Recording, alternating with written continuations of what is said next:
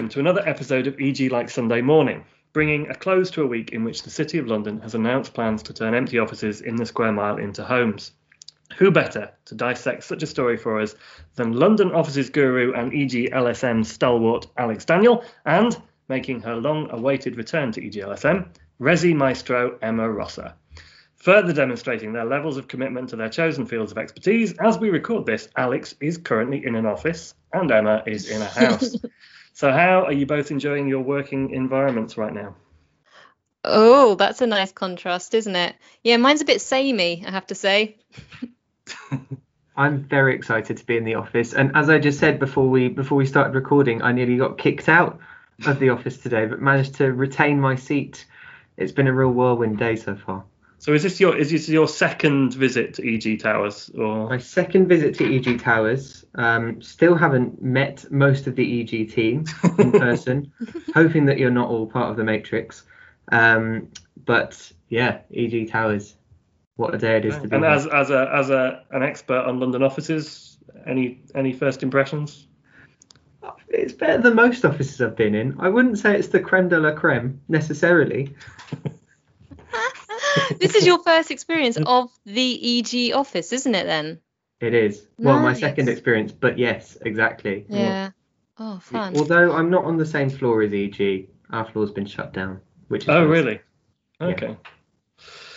Well, Maybe this Uh, is all confidential information. maybe it is. Maybe we'll all All going to get wiped. Never all happened. over the coals next week. Um, anyway, so best quickly move on from that. Uh, and uh, Alex, yeah, tell me uh, all about what the City of London's got planned. Well, the City of London is. They've published their big strategy to get people back into the square mile, um, pretty much. And the plan basically involves making the whole place a lot more pedestrian friendly. Um, Mhm. They're already planning big improvements around Bank Tube Station, for example. Um, they also want to bring in a, a more diverse mix of tenants um, with low cost rents that will involve more tech companies and creative industries tenants who've historically favoured places like Shoreditch and the city fringe. Um, and they even want to throw an all night cultural celebration. That's their words, not mine. I'm not sure what word they have, what they have in mind exactly, but um, I like the idea of some sort of Brazilian carnival for the city, personally. Um, I'd like to see what the 800 year old city corporation comes up with. Um, for, is it a one-off idea. event or is it an ongoing party? I don't think it's been finalised yet. You'll need to ask Catherine McGuinness, um, party starter in chief, who is the policy chair of the City City of London Corporation. Um, I think one part of this which has raised some eyebrows, though, one part of this plan was um, that they want to build 1,500 new homes in the city Hmm. um, by 2030. Um, nine years, 1,500 new homes is not exactly a huge number, but I think for the City of London, uh, that is quite a departure. Emma can talk more about this afterwards, but they're usually much more focused on offices, and not many homes tend to get built in the city. Just to prove um, one of the downfalls from working from home, my uh, front door's just gone, so I just need to just run and answer that really quickly. Yeah, go for it. Um, One nil to the office. Uh, One nil to the office. Exactly. it doesn't sound like a big number for this area, but um, it doesn't sound like a big number, but for the city, it is quite a lot of homes. They're usually much more focused on offices, and not many homes tend to get built in the square mile, as I'm sure everyone is aware. I think it did raise some eyebrows among some certain city office leasing agents who wanted to be left unnamed. They were left scratching their heads, but I think the flip side is that um, over nine years, it's probably not a big enough number to dramatically change the face of the area. I think what is more likely to change the face of the area is this public realm um, improving the cultural offer and trying to actually get some people into the city on the weekends, for example, when it is, you know, it's very, very quiet and trying to help some of the tens of thousands of small businesses in the area um, get back on their feet as the country starts to unlock. I guess they'd they'd have to do all of that if they wanted to prepare it for residential anyway. So so kind of thinking about that there is no resi there at the moment, um, and there's been very little kind of demand to, or you know, in the pipeline. You looked at the planning applications. What was it like? 91 homes over three years. 91 homes over Yeah. three years. I mean, 1500 over nine years is what, like a bit more than 150 a year. Yeah, I don't know how that would change still an the city uplift, street. yeah. It's definitely an uplift. Definitely an uplift. Who would be the typical resident?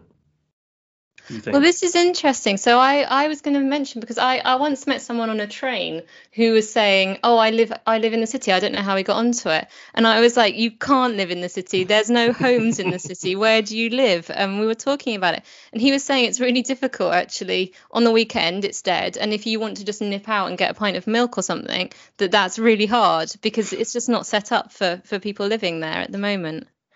Um, but but yeah, but I know I know it's not. It, appreciate it's not a huge amount, but I mean it is a shift for for for the for the area, and I think I think it maybe did catch some of uh, the attention of resi developers as well. I mean, obviously they're always looking for kind of you know uh, potential kind of expansion and and new areas and pockets of demand as well. Um, so. So I was sort of talking. I've spoken to a few um, agents this week, trying to work out would there be demand from developers why and and and what kind of demand. Um, and I was talking to Jonathan Vandermolen just before this podcast actually and um, and he was saying like I'd said to him you know would developers want to even develop in the city because of you know the challenges that we've all just sort of discussed? And he said how have I written it down? He said yes provided they were able to build the right kind of product. So he said um, smaller Pied-à-terre product, which I've never heard that phrase before, but but it's that like um what you have your city flat basically. Um, so that sort of thing, or apart hotels or co-living. Another agent also suggested that student demand is um, so student accommodation demand is super high. So would that potentially work? Um, so there are some interesting opportunities, but but again, he said exactly the same thing. You have to think who would want to live there. Exactly. And I think an interesting part of this was that they did float the idea of converting old abandoned office blocks, which I think I failed to failed to mention at the top, but they, they want to turn abandoned office space into housing as well. I think that's one of many methods that they want to Mm. use to get these 1500 homes in. And it did get picked up a lot by the media, um, the idea of offices to resi. Um, but it's certainly an interesting idea. There are definitely going to be some empty, probably uh, lower grades office spaces in the city, which won't be of much use to anyone else unless they get redeveloped. Yeah. With the sort of conversions as well, whether or not like I think that that you'd anticipate that you get smaller flats out of that, not just because of the every, ev you know everyone kind of associates office to resi with small flats. It's not because of that. It's because of the values. Because you don't just have an empty development site. You've got a development site with a high value asset on there. Even if it's not, even if it's empty, it's still high value. So developers would need to find a way to make that work for for, for the for sale market, um, or or going for the rental market or student accommodation. Um, so it's just another challenge in there. What do you, you do? You really want to get rid of that office?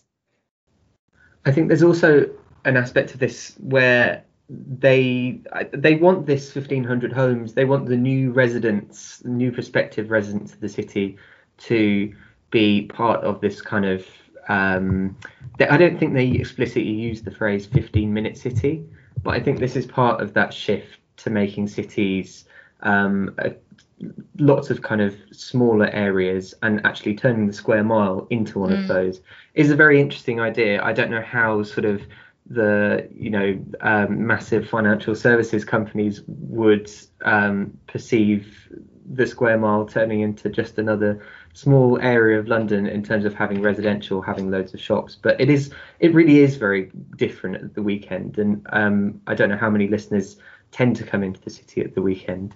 Um, I can't imagine that many do because no one's there. Um, there's nothing to do. Lots of shops aren't open. Um, it really is sort of tumbleweed town.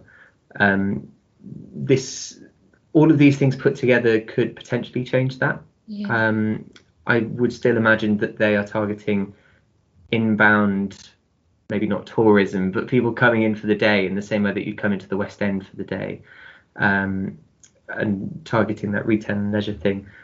It would be interesting to see if they sort of a if they follow through and b if it works if they do.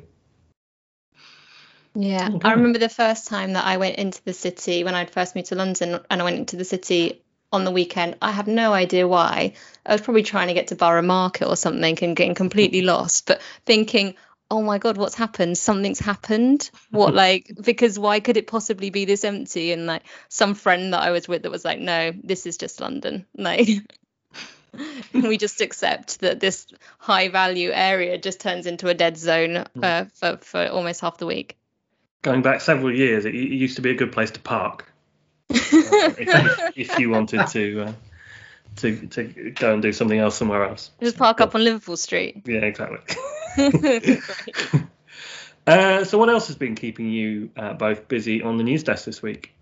So Whitbread um, announced their full year results. They're the owner of Premier Inn, um, and they um, lost a billion quid over the last Mm. year, which is obviously not great, um, but probably to be expected for um, a massive hotel chain during a pandemic where no one can go and visit hotels. Um, the interesting part of it was that that they plan to pour I think it's 350 million quid into new hotel space, um, as well as an accompanying ad campaign. And they were at pains to point out that they would get um, old Premier Inn favourite Lenny Henry, uh, the face of Premier Inn, I believe they called him, back in for this ad campaign. His first outing for Premier Inn in three years. I personally can't wait for the ads to come back on the telly. Well, it's- it's definitely great news. And uh, Emma, what, what's been going on in your uh, area? There was one interesting, well, obviously many interesting, but but but one of the ones that stood out this week. Um, I was looking at um, so Knight Frank did a survey of house builders, um, looking at the challenges that they've come across. This so this is going from SMEs to volume house builders. What are the biggest challenges that they've experienced this year? Um, and so, kind of going into that, I would assume that would be, you know, off the back of the pandemic, um, construction delays, supply chain, Brexit, things like that actually in the first quarter so they've spoken to 47 um, different house builders and they the majority of respondents had identified planning as the biggest challenge um, which uh, yeah sort of unexpected i would think you you, you i mean we, we all know that there are challenges in Mm. planning but for that to be the largest challenge for most um, going into uh, Q2, uh, they had highlighted that it would be um, land availability was the biggest challenge, but that was quickly followed by um, kind of ongoing uncertainty around policy. So again, connected to planning. Um, so just yeah, that was an interesting one, um, and and I guess interesting to see that it was across the SMEs and the house builders. I think a lot of the time you think maybe planning cha- is a challenge for SMEs because they're just doing smaller sites and and the time to get through cha- planning can be you know up to two years if if not longer kind of is quite average around there. But um but yeah SMEs and house builders who would have guessed it Uh, well, it's uh, an indication of a return to normality if, if planning is, is back to being the biggest headache. yeah Um, well and another one today like, I, I, I would imagine it would continue to be a big headache because we've just seen that the um the virtual planning is no more as of May the right. 7th No more, no more Jackie. maybe she'll start campaigning Maybe.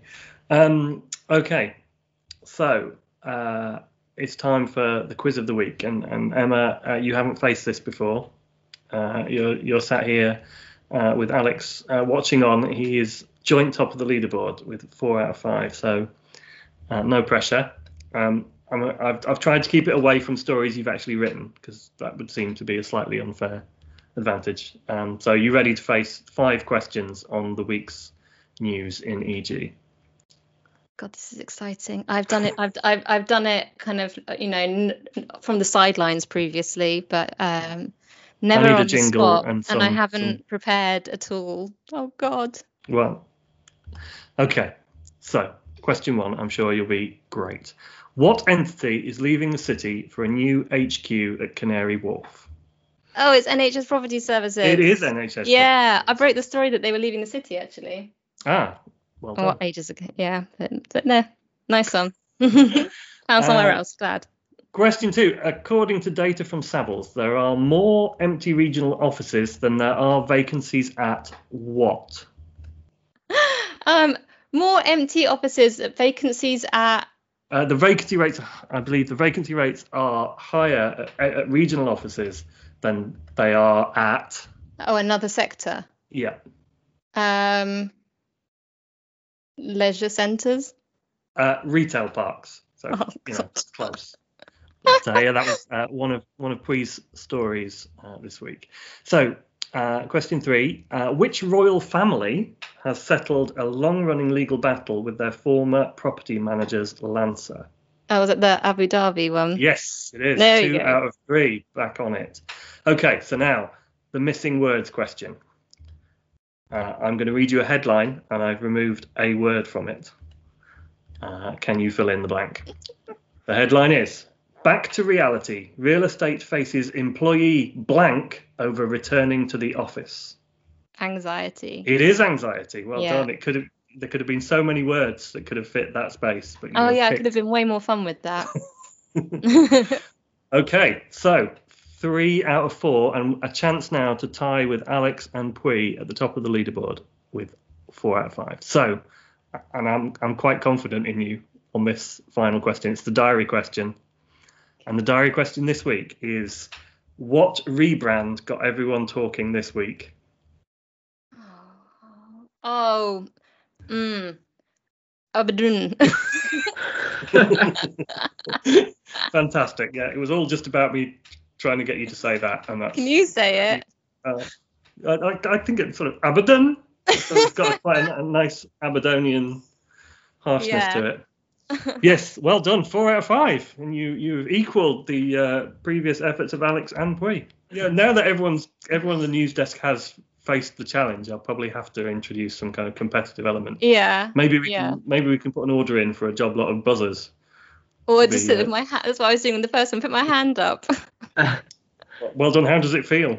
Oh, it feels really good. Do you know? I felt left out before, but now I'm dying to read this uh, retail parks piece as well. I'm amazed that you did that without um, without reading the magazine and preparing beforehand. Last week I got four out of five, just to get a mention in there, by swatting up for 20 minutes, hardcore reading of Estates Gazette, every Nice. word, and still missed out the EG interview question. See, Emma Emma does. I every actually night read them when they go on the website, though, Alex. So do I.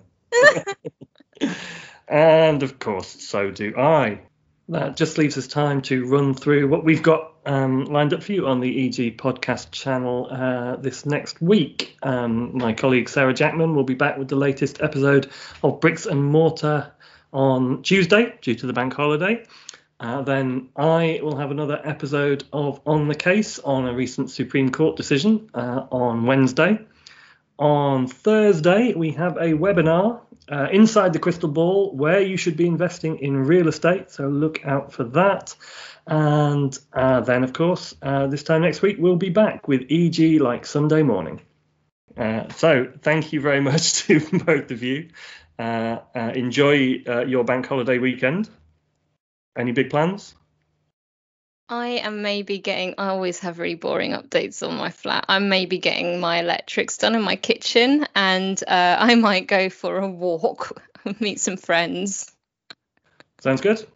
I think I'm going to sit outside a very cold pub, probably two nights out of the three, I would imagine. Hopefully, not catch hypothermia.